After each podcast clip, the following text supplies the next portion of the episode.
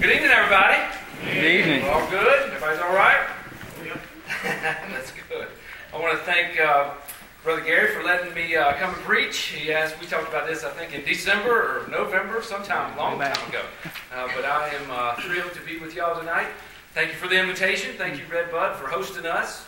Uh, this week, all these churches, I appreciate this invitation, and White Level appreciate your hospitality for the week. Uh, this is this type of Bible conference, this type of revival. I think it's a good time. It's a good idea uh, for our community because it allows each of us from all these different sister churches to get together and worship with each other and engage in fellowship and discipleship with each other. Uh, that type of event allows us to encourage each other as we continue to try to fulfill the Great Commission in this community and in the White Level community and in the Sandy Creek community and Nathaniel and the Cedar Rock community as we all try to work together to get the Great Commission and the Great Commandment uh, out. Uh, amen? Amen. Amen. Thank you again for hosting us. If you got your Bible, let's go to Mark chapter 10. Mark chapter 10. In your Pew Bible, I will give you the page number. Let me find it real quick. If you need a page number in your Pew Bible. Mark 10. This is page 846 in your Pew Bible. Mark chapter 10. We're read verses 17 through 22. When you found it, let's stand to honor the reading of the word.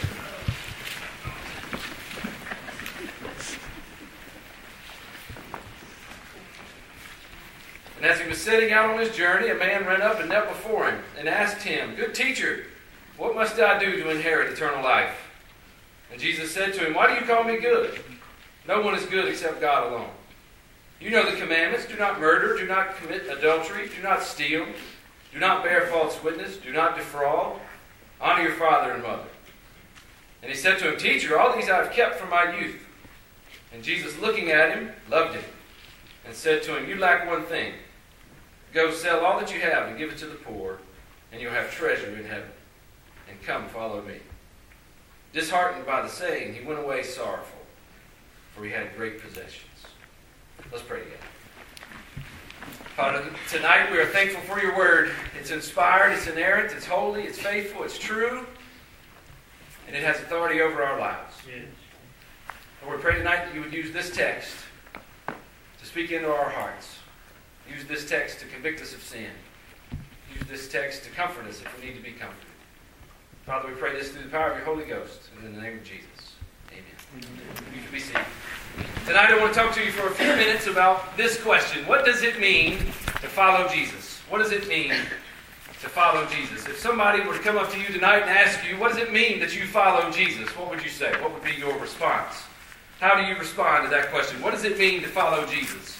This text that we've got here, I think, provides us some answers in Mark 10. This is some answers to that question. What does it mean to follow Jesus? From this text in Mark 10, we learn that following Jesus involves at least four responses.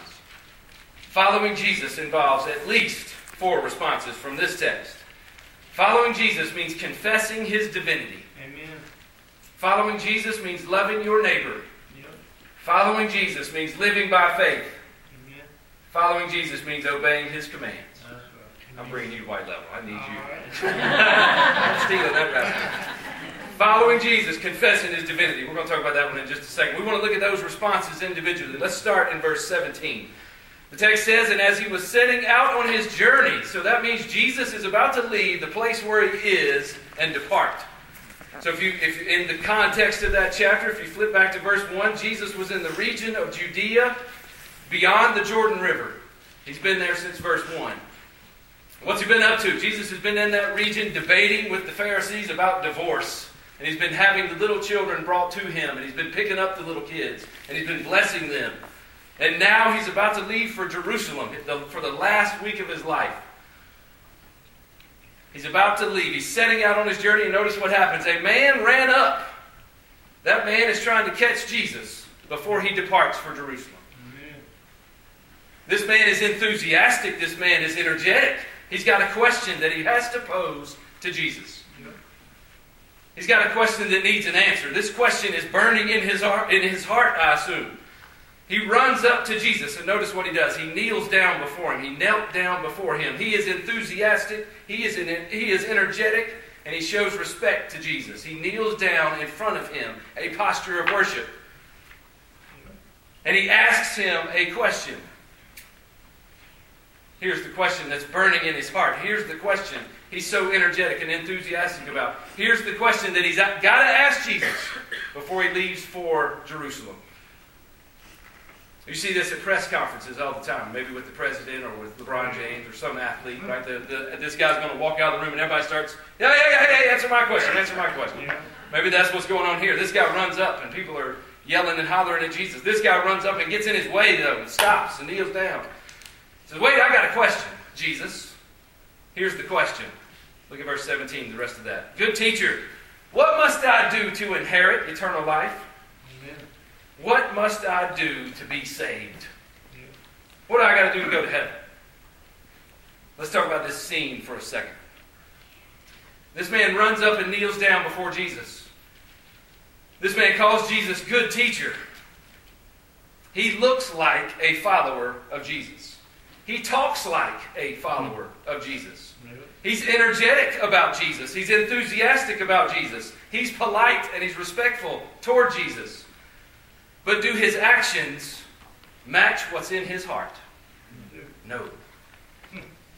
Many of us learned a long time ago that appearances can be deceiving. Amen. Church, this man's actions don't match his heart. We know what this man believes not by listening to what he says, but by watching how he behaves. And you're going to see this man's heart revealed further into this text. The same principle applies to all of us in this room Amen. who claim to follow Jesus. We know what you believe not by listening to what you say, but by watching how you behave. Do your actions match your heart? Is there a consistency in your walk with Jesus? Do your actions here at church? Does what we see, the way you behave at church, at any of our collective churches really match up with what's inside your heart. Like the man in the narrative, is what you do here at church only for show. You know how to dress up and look nice and talk nice. Amen. You look the part, you talk the part. But are you following Jesus? If you're following Jesus, there'll be a consistency between what you say and what's in your heart. Let's look at verse 18. Here we get the answer to the question that was burning in this man's heart.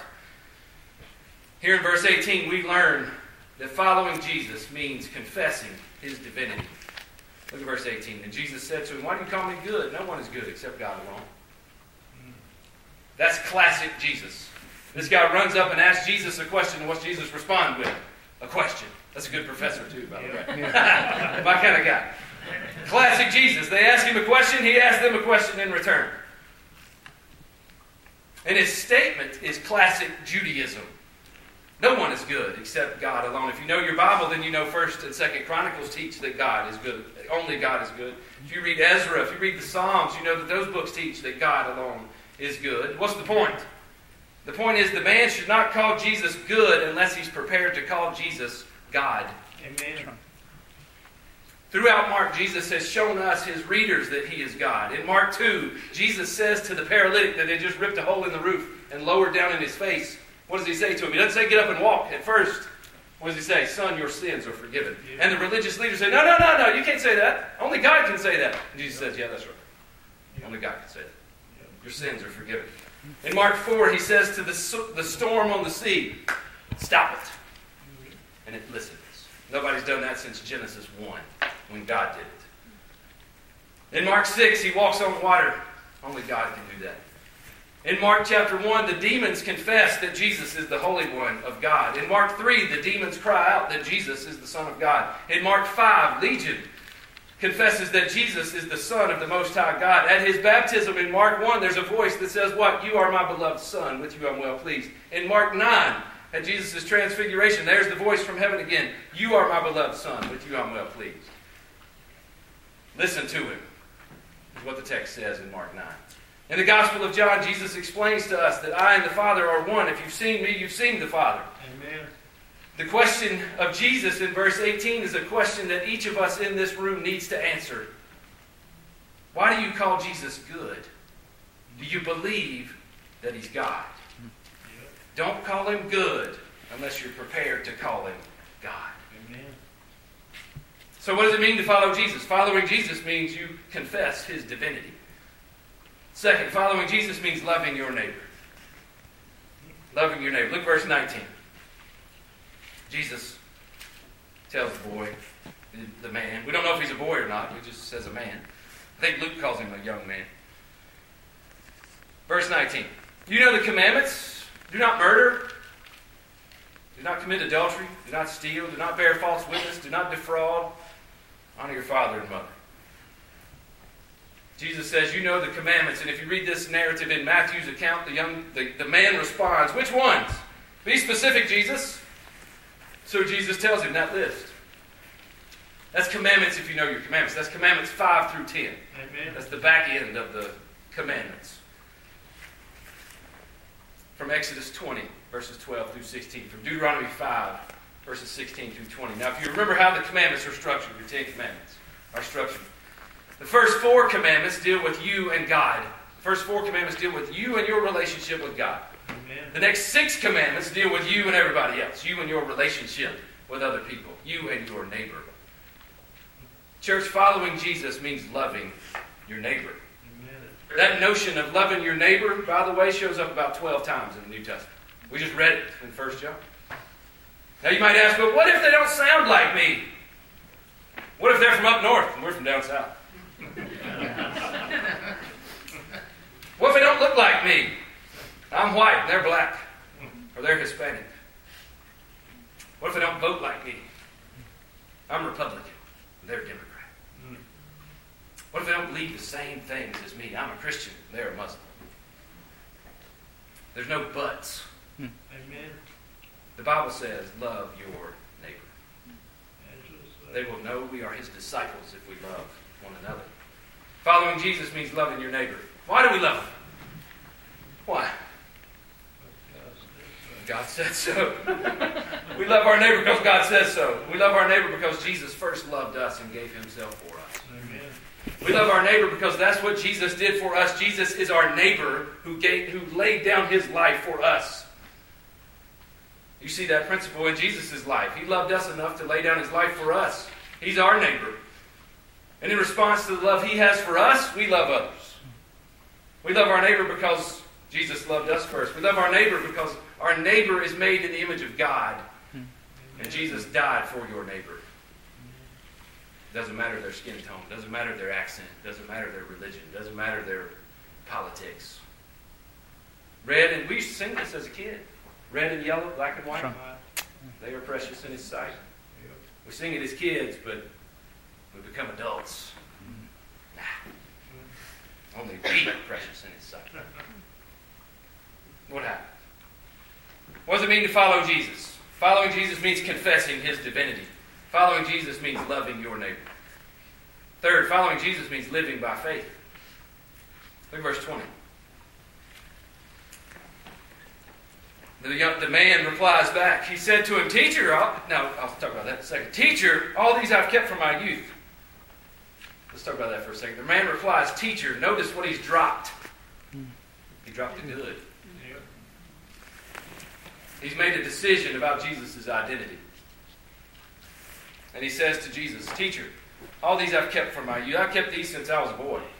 I've done all that forever. He's trying to justify himself to Jesus. Like this man, we sometimes make up our own list to justify ourselves in the sight of Jesus. We say, Jesus, I go to worship on Sunday and even Wednesday nights. Prayer meeting, Bible study. Yep. It's been said. You want to know what the church thinks about your uh, preacher? Show up on Sunday. You want to know what the church thinks about Jesus? Show up on Wednesday night. You can tell Jesus, I go up to worship. I worship at the church. I go to Sunday school. I pay my tithe, even though I don't want to, even though it's not 10%. I pay my tithe, Jesus. I volunteer in the nursery. I go on mission trips. Like I said, we learned a long time ago appearances can be deceiving. Amen.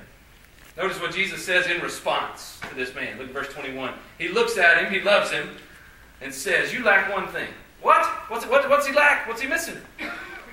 What does he lack? You're going to find out.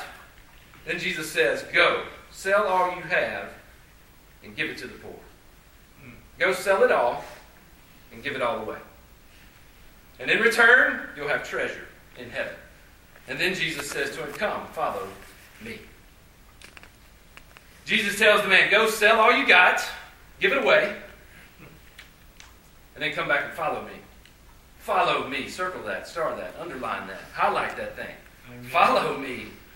Follow me. That's the same words Jesus used with Peter and Andrew and James and John in Mark chapter 1. Follow me. That's the same thing he told Matthew, the tax collector, in Mark chapter 2. Follow me. It means come and live with Jesus and act like Jesus. Take on the manner of Jesus' life. Amen. Following Jesus means that this man is going to have to leave behind his possessions. He's going to have to leave behind his riches. He's going to have to leave behind his money. He's going to have to leave behind everything that he relies on to keep him comfortable and safe in life. It means he's going to have to live by faith alone in Christ alone. In Mark, faith is defined as complete trust in Jesus, and faith in Mark stands in complete contrast to fear. Throughout Mark, you're going to see examples of fear versus faith. In Mark chapter 4, the disciples are afraid of the raging storm, and Jesus gets up and says, Have y'all still no faith? I'm in the boat with you. What's the problem? In Mark 5, Jairus is afraid for his sick little daughter, and Jesus tells him, Don't fear, only believe. Yep. In the same chapter, the woman with the issue of blood for 12 years, she's afraid and she cowers when Jesus asks, Who touched me? And when she comes forward, when she expresses her faith, Jesus says, Go, your faith has made you well. Amen. Faith is complete trust in Jesus, and faith eliminates fear. The rich man in our story tonight has complete trust in himself. He's got complete trust in his riches, hmm. and he's afraid to leave it all behind and come follow Jesus. He lacks one thing. What does he lack? He lacks complete trust in Jesus. He lacks faith in. Jesus. Many of you in this room might have the same fear tonight. You think, what if I follow Jesus and he asks me to sell all I have and give it to the poor? He might. He might. What if I follow Jesus and he asks me to leave Franklin County? Heaven on earth. Franklin County. What if I follow Jesus and he asks me to leave Franklin County and go on the mission field in Argentina or Uganda or India? You might. Too many of us in the churches love the comfort and safety of home. You love the comfort and safety of your bank account, and you love the comfort and safety of your life in Franklin County. And you need to remember that when Jesus calls you, He has called you to love Him first and Amen. foremost. He's called you to live by faith in Him alone. So, what does it mean to follow Jesus? We're learning it. Following Jesus means you confess His divinity. Following Jesus means you love your neighbor. Following Jesus means you live by faith. Amen. Finally, following Jesus means obeying Jesus' commands. Look at verse 22. Disheartened by the saying, he went away sorrowful, for he had great possessions. The man who had originally run up to Jesus with so much enthusiasm, so much energy, now walks away from Jesus, deflated and disheartened. Church, that's one of the saddest scenes in the Gospels. Amen. That's one of the saddest scenes in the Bible. This man walks away from Jesus. That's the only character, by the way, in the Gospel of Mark who's called to discipleship and who says no. The only one who walks away from Jesus in the Gospel of Mark. Why does he walk away sorrowful? He's disheartened. He went away sorrowful. Why? Because he's got great possessions. Church, he may have had great possessions, but he didn't have the greatest possession of all—Jesus. Amen. He lacked one thing a relationship with Jesus. The rich man walks away from Jesus disheartened, walks away sorrowful, walks away afraid. He thinks in his mind, I can't live without my stuff. I can't survive without my stuff. With all this stuff I got, all this possessions I got. What he should be thinking is, I can't live without this Savior. Amen. Too many of us in the church talk a good talk, put on a good show. We all know the right Christian things to say and do. Yep.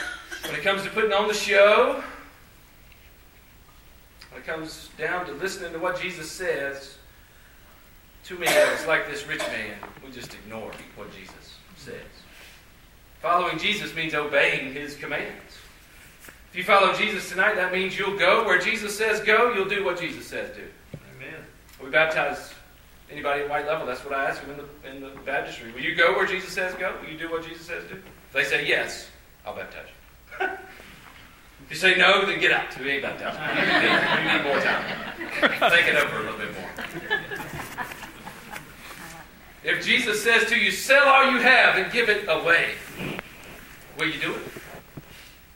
If Jesus says to you, go share the gospel with your coworker, will you do it? If Jesus says to you, go sell some of your possessions so that you can have extra money to adopt an orphan, will you do it? Or like the rich man in the text, will you walk away from Jesus disheartened and sorry? Tonight, Jesus may not be calling you to give up your money, but he might be calling you to give up your job for him. He might be calling you to give up your lifestyle for Him. He might be calling you to give up some personal sin for Him. He might be calling you to give up your some relationship you have for Him. Whatever you put in front of Him, He might be calling you to get that out of the way for Him. Following Jesus is costly. Following Jesus requires sacrifice. Following Jesus requires obedience. As Christians, Jesus has called us to follow Him. Jesus has called us to obedience. He said, Follow me. That means you should live like Jesus. You should act like Jesus.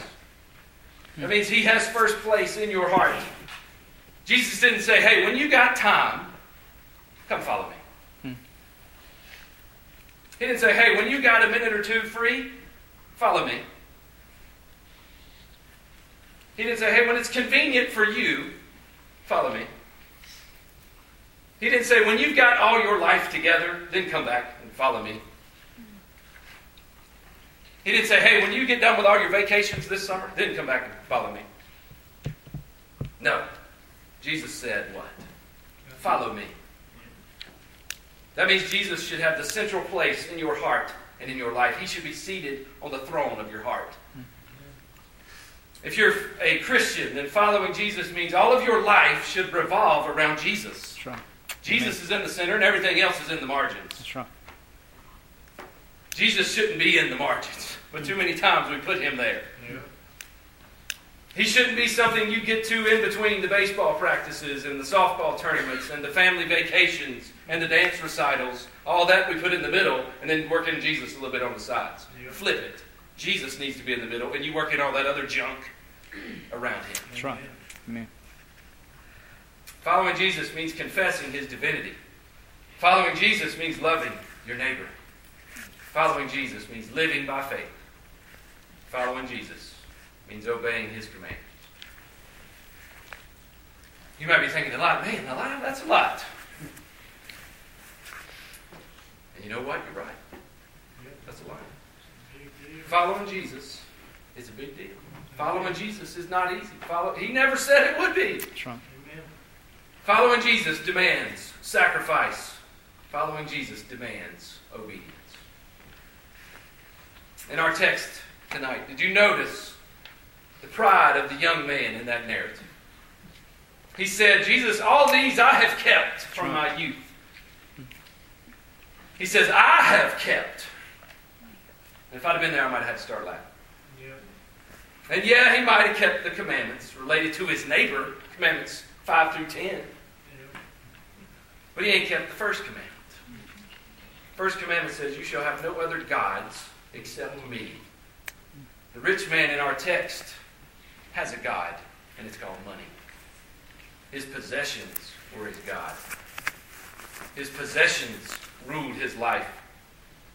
his possessions sat on th- the throne of his heart. Tonight, as you sit here thinking about your own life, what sits on the throne of your heart? If it's anything other than Jesus, you're not following Jesus. In our text tonight, did you notice what else the rich man said? He said, What must I do?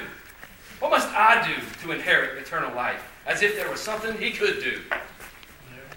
He may have inherited his money, and so he asked Jesus, What can I do to inherit eternal life? So maybe he's thinking along those lines. Maybe that kind of thinking came natural to him. But let me remind you, there's nothing you can do to earn your salvation. Amen. There's nothing you can do to merit salvation. You can only be saved by putting faith in what Jesus did for you. Have you done that? If not, I want to invite you to do so when we sing here in just a second. As we sing this closing song, if you want to repent of your sin, you want to put your faith in Jesus, this altar will be open. I'm happy to pray with you. Brother Gary's happy to pray with you. Plenty of preachers in this room that'll pray with you if you want to get saved. If you're here tonight and you're not sure if you follow Jesus, then let's settle that thing now before you leave this sanctuary. If anything other than Jesus is seated on the throne of your heart, then I want to invite you to come to this altar and confess that sin and ask Jesus to take the rightful place on the throne in your heart. Maybe some of us in this room, maybe we need to recommit to loving our neighbor tonight. Maybe some of us in this room need to recommit to living by faith alone, in Christ alone tonight. Maybe some of us in this room need to recommit to obeying what Jesus has said tonight.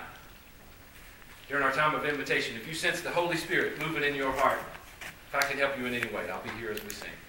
Let's pray together.